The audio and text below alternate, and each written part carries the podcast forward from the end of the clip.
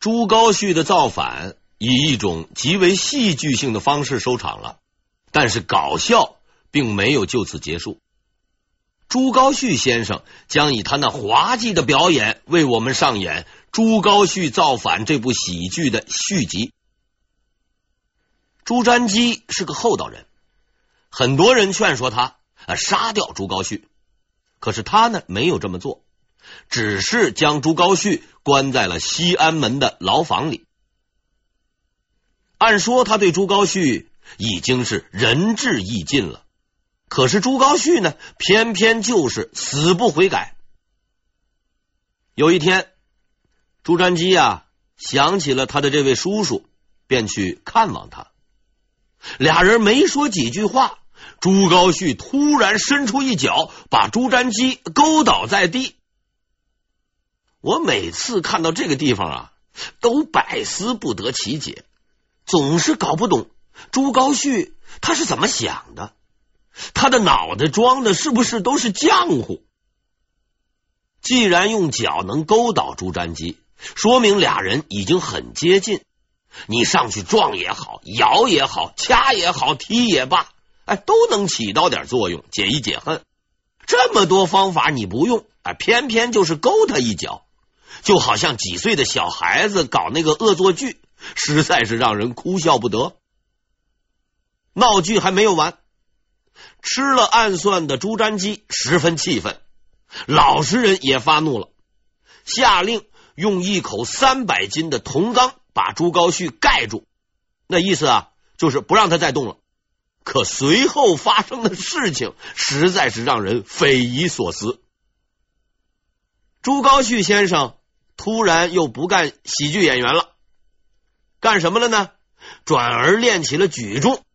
朱高煦的力气很大，居然把这个缸啊给顶了起来。由于这个头被罩住看不清，便东倒西歪的到处走。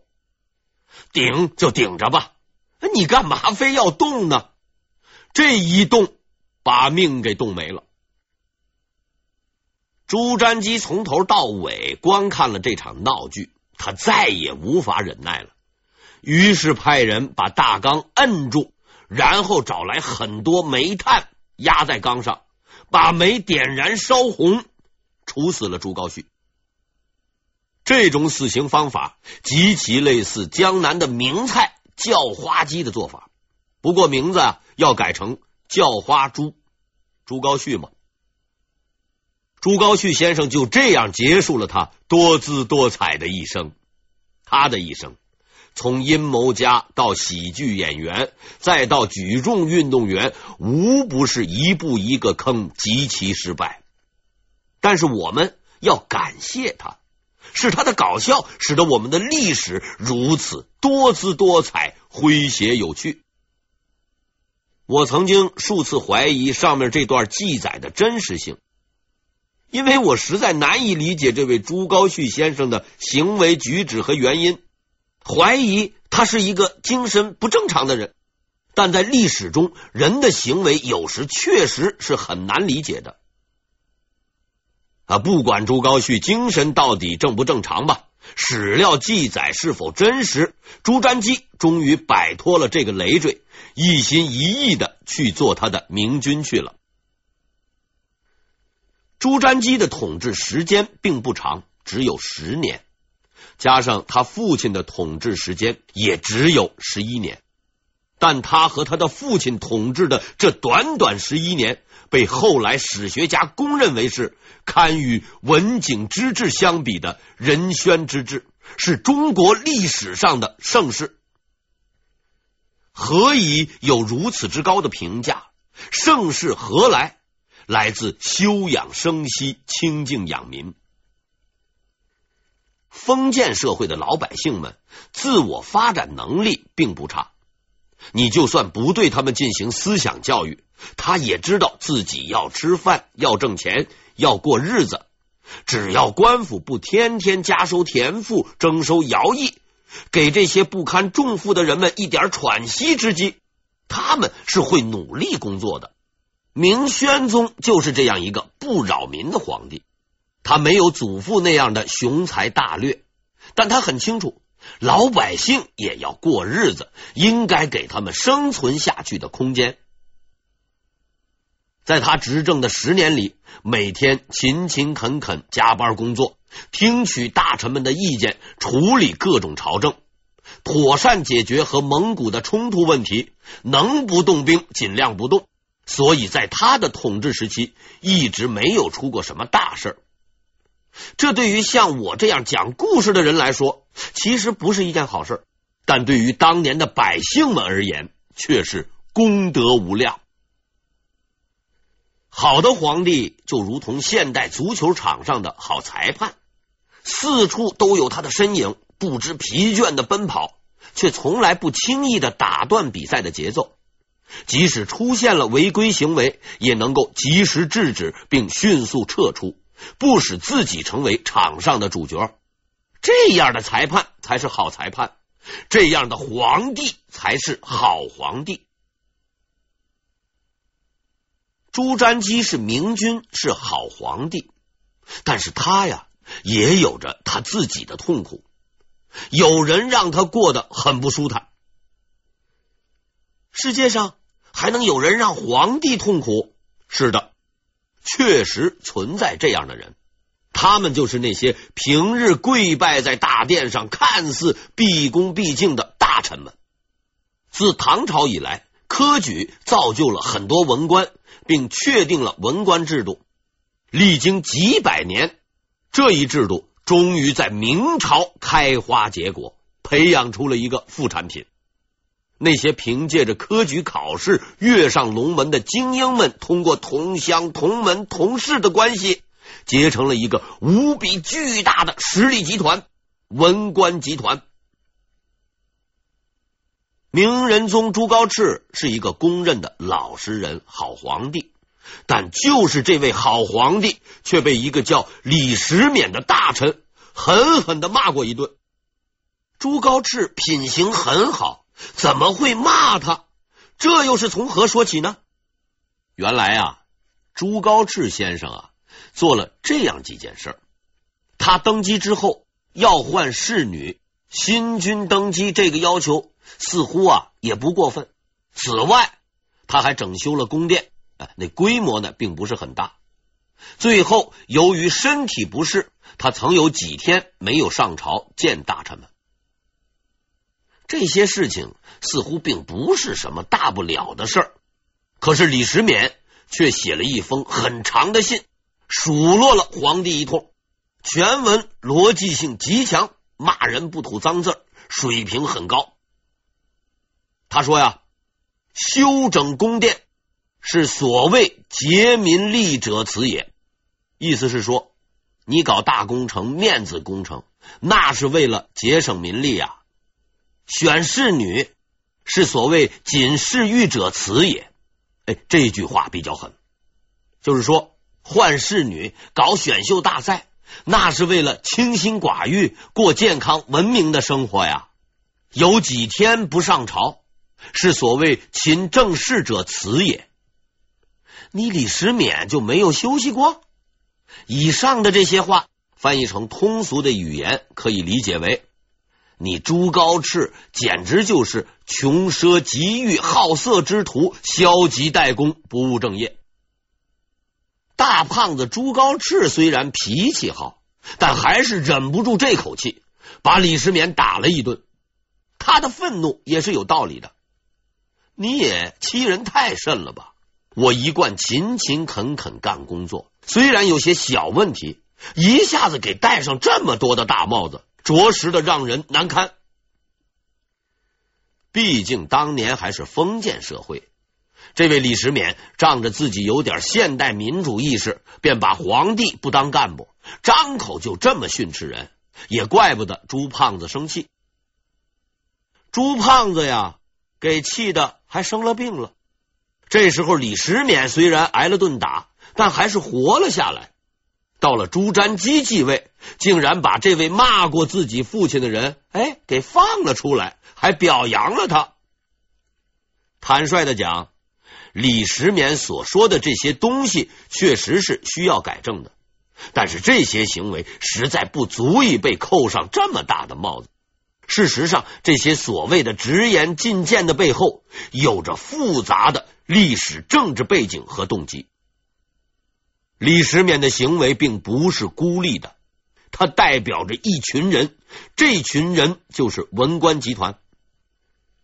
文官集团的特点如下：一、饱读诗书，特别是理学，整日研习所谓的圣贤之道；二、坚持宽于律己、严于待人的原则，以圣人的标准来要求别人。这个文官当中，其中的一部分人确实如此。三、擅长骂人、掐架、帮派斗争。他们的座右铭是呢，打死不要紧，青史留名在。特别说明一下，这不过是文官集团的一般特征。我也不是否定文官集团的积极意义，实际上也有很大一部分的优秀文官是严于律己的。明宣宗是辛辛苦苦干活，也不好色，没有什么其他的娱乐活动，按说不应该有什么值得指责的了吧？可是善于研究问题的文官们还是找到了漏洞。这位明宣宗没有什么特别喜欢的活动，却有一个小小的爱好，闲暇之余斗蛐蛐。虽然这不算是健康的文体活动，倒也不是什么不良嗜好啊。皇帝他也有自己的消闲方式，你总不能让他每天做一套广播体操当娱乐吧？但是就连这点小小的爱好也被文官们批判了很多次，后来不知是谁缺德，还给这位为工作为江山累得半死不活的好皇帝取了个外号，叫什么呢？蛐蛐皇帝。确实过分了。在明宣宗时代，文官集团的势力得到了进一步的发展，内阁权力也是越来越大，出现了所谓票拟。票拟也称条旨，指的是什么呢？指的是下面发生了什么事情，奏报上来以后，先由内阁大臣草拟对各种奏章的处理意见，并将这些意见附于奏章之上，送给皇帝预览参考。票拟的出现是必然的。朱瞻基明显没有他的祖先那样的工作经历，整日劳顿还是忙不过来，很多奏章不可能一一亲自看过处理，于是他便安排内阁人员代为浏览奏章，并提出处理意见，这样呢，他也就会轻松很多。可能你会问，这样的话皇帝还有什么权利呢？他不就被架空了吗？这个呀，请你放心，古往今来的皇帝除了极个别之外都不是白痴，给内阁票拟权只是为了让他们干活的。皇帝呀，还留有一手后招呢，专门用来压制内阁的权利。这一后招就是同意批准的权利。不要忘记，大臣只是给皇帝打工的，一项政令是否可以实施，大臣只能提出意见，然后写上请领导审批的字样，送给皇帝大人审阅。如果皇帝大人不同意，你就是下笔千言上书万语，也是一点作用都没有的。朱瞻基很好的把握了这一点，他充分发挥了大臣们的积极性，让他们努力干活，却又卡住了他们普大欺主、翻身做主的可能性。所有经过票拟的奏章，只有经过皇帝的批示才可以实施。由于皇帝用于批示的是红笔，所以皇帝的这一权力被称为批红。从朱瞻基时代开始，皇帝的权力被正式分为了票拟和批红两大部分。打这以后，明代二百多年的历史中，票拟的权力一直为内阁大学士所占有，而批红的权力却并非一直握在皇帝的手中，在不久之后这一权力将被另一群登上政治舞台的人所占据，这些人就是太监。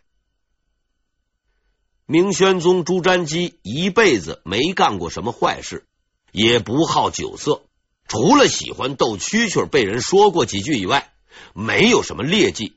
但是有一件事情例外，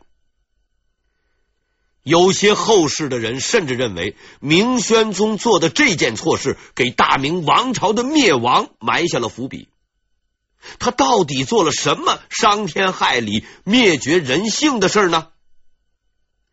说穿了，其实也没什么，他只不过搞了点教育事业，教太监读书。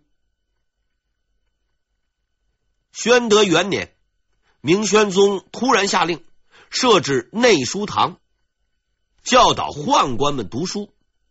大家应该知道，在传宗接代观念极其严重的中国，去做太监的都是不得已而为之，混口饭吃而已，这些人没有什么文化。朱瞻基开设学堂的目的，哎，正是为了给这些太监们扫盲。可是他不会想到，这次文化启蒙运动不但扫掉了太监们的文盲，也扫掉了阻挡他们进入政坛的最后一道障碍。要知道，当一个坏人并不难，但要做一个坏到极点的极品坏人，那就是很难的了。没有文化的坏人，最多干点小偷小摸、拦路抢劫之类的勾当，而读过书的坏人却可以祸国殃民、危害四方。从事情的后续发展来看，朱瞻基的这一举措导致了太监参政的结果，确实也培养了不少极品坏人。后世的很多人认为朱瞻基的这一措施确实是错误的，但是他的本意不过是要这些太监们学点文化，并没有什么其他的企图。真的是这样吗？我认为不是。这位皇帝厚道却不蠢，他的这一举措带有政治目的，而要揭示他这一行为背后的秘密，就必须引出我下面的一个话题：太监是怎样炼成的。先要说明，这个话题与生理方面无关，也不探究那要人命的那一刀，只谈谈这个特殊的群体与其参与政治的真正原因。太监这个名词大家都十分熟悉，大多数人呢还会在这个称呼的前面加上个死字儿，骂起人来十分提神且通俗易懂。实际上在明代，要想混到太监，那可不是一件容易的事情。所谓太监是宦官的首领，不是谁都有资格被称为太监的。别说太监，就是想当普通宦官也很不容易。在明朝，宦官那可是抢手的工作，在这个世界上混碗饭吃那是不容易的，就算你有勇气挨那一刀，你还要有运气进宫才行。不要以为当宦官那么简单，那也是要经过挑选面试的。官方的阉割场所只阉割那些已经经过挑选的人。说句寒碜话，要是人家看不上你，连被阉割的资格都没有。明朝中期，由于想当宦官的人太多，很多有志于投身宦官事业的人没有被官方处理的机会，便以大无畏的勇气自行了断子孙根。可是到后来又没能进宫，他们不能成家立业，只能到处游荡。这些人自然成为了社会的不安定因素。为了应对这一情况，后期的明朝政府曾经颁布了一条十分特别的法令，严禁自行阉割。对此，我只能说，这是一个奇妙的世界。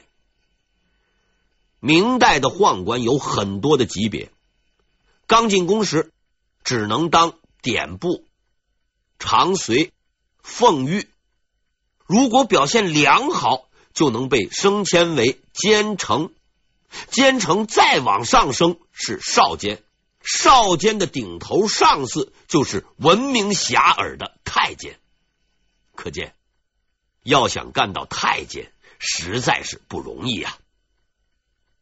宦官有专门的机构，共二十四个衙门，分别有十二监、四局、八司，这二十四个衙门各有分工，也有冷热轻重之分，重者权倾天下，轻者是轻如鸿毛啊。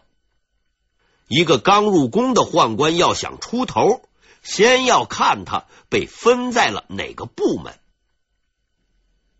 如果你要是被分在了司礼监或是御马监，那就先恭喜了，你的前途一片光明，继续努力下去，光宗耀祖或是遗臭万年都是有可能的。